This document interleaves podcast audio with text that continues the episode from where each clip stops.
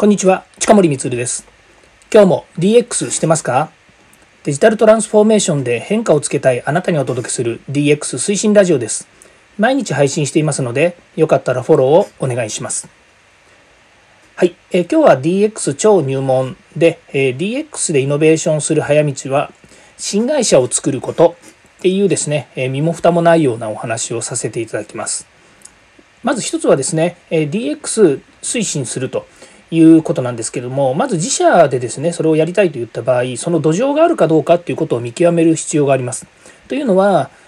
簡単にですね、DX 推進をしたいと言ってもですね、それは、えマネジメントですね、経営層からですね、えー、社員まで、みんなですね、合意形成をする必要があるんですけれども、その中で DX をする部門や、それから DX を、えさせたいですね、そういう、えまいわゆる、え事業があった時にですね、そこが本当にその DX できるのか、DX をする必要があるのかっていうことがですね、非常に重要なんですね。というのは、やはりですね、えこれもうボトムアップでやるというよりもトップダウンでやるべき、えこの DX 推進をですね、やはり現場が OK しないとできないというようなこともあるんですけれども、やはりトップがやりたいと言った時にですね、それが本当にその土壌に見合うかどうかということは判断しなければいけません。それから2番目としてはですね、えビジョンや目的が明確なのであれば、それでこそ、その、えー、もうそこやっちゃえばいいっていうのはあると思うんですよね。ただ、えー例えば今やっている、えー、ま中小企業製造業はですね今やっている仕事やそれからお客様に対しての、ま提供しているですねサービスこういったものが本当に DX 化できるのかどうかということが、えー、まビジョンに合わないというふうなこともあるかもしれないんですね。例えばあの簡単に言うとそのサービス業でですね、えー、人の手によって成り立っているサービスというものがあったとします。でそれはデジタル化をするのではなく人が人に対してですね今節丁寧に何かのサービスをするというようなことがあるのかもしれません、まあ、そういったとこにですね、えー、まあ、単純にそのデジタル化した方がですね売り上げも上がるし効率も良くなるからということでデジタル化をしたところでそこの会社そのサービスが持っているえー、まあ、いわゆる、え本当に大切なものっていうものが失われる可能性があるわけですよね。でそこに対するビジョンや目的は明確なんだけれども DX っていうものを引いた時にそのビジョンや目的がま相反するとかできないっていう可能性もあるわけですね。まあ、できないってことはないと思うんですけれども要は、えー、目的に対してその手段がですね合わないということがあると思います。まあえデジタルをですね導入するのが目的になるっていうことはこれはよろしくないわけですけどもその手段に対してもですね、えデジタル化するっていうことが、まあ、割あの合わないということになる可能性がありますですからビジョンや目的が明確であったとしてもですねそれが合わないというケースもあるわけですね。で3番目がですねこれがその根も葉もない話なんですけども、えー、究極はですね新会社なら結論が早いということなんですね。例えば私も過去経験があるんですけれども、やはり教育の会社がですね、えー、まあ、ありますと。まあ、古い話で申し訳ないんですけれども、やっぱりこう、えー、研修の講師がですね、え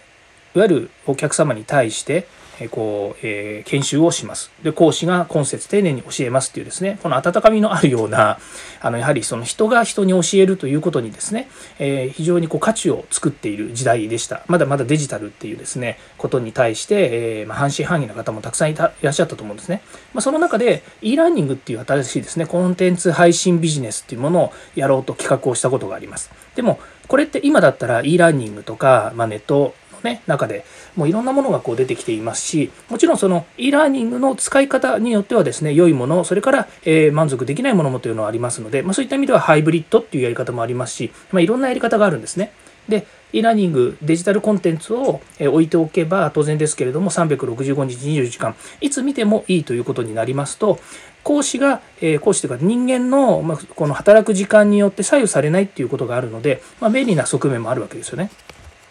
でもこれが20年前の時の話だと e ラーニングなんて何よと。そんなね無機質なあのビデオコンテンツでね人がね受けるわけないよとかって言ってなかなか作らないし、えー、作ることをですね拒絶する人たちも会社の中にもたくさんいたわけですよね。でそういった時にじゃあもう新会社作ってそこで、えー、もうネットでねバンバンこうやるようなビジネスを作っちゃえばいいじゃんと言って、まあ、独立するなりですね会社を新会社を作ってですねそこで、えー、やり始めた人たちっていうのがいるわけですね。まあ、今はそういう人たちが、まあ、その教育業界の中でも、え、e ラーニングで頑張ってらっしゃる会社の人たちなのかもしれませんけれども、ま、もちろんハイブリッドっていうことで言えばですね、え、リアルな研修とそれから、え、デジタルの e ラーニングですとか、ま、そういったですねあのネットを活用したトレーニングっていうものをやってる方もいらっしゃいますしもっとある言うと今もプログラミング教育っていうのは割ともうネットの親和性が高いので、えネットの中でですねもうインターネット上で、えコンピューターさえあればですねどこでも学べるという環境をですね提供している会社さんいっぱいあると思うんですね。でそれは20年前には全然やっぱりそういうのはですね流行らないというよりも受け入れられなかったまだ受け入れてくれる人が少なかったっていう土壌だったんですよね。まあ、そういうこともあってですね、えー、まあ、やるなら新会社作って同じ目的や、えー、そうですねさっき言ったビジョンや目的こういったものをですね、えー、やっぱり意に、え1位に持ってる人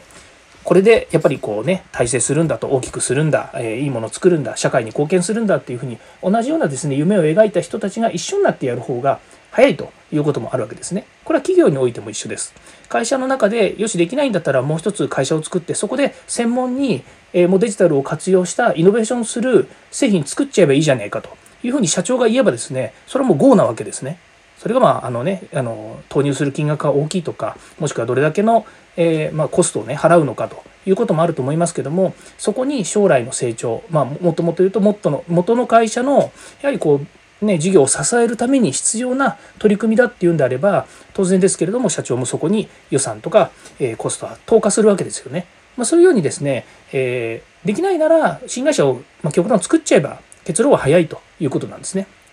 で、そうすればですね、例えば会社の中でいろんな圧力があるの、あるところもあると思うんですね、会社の中でやると。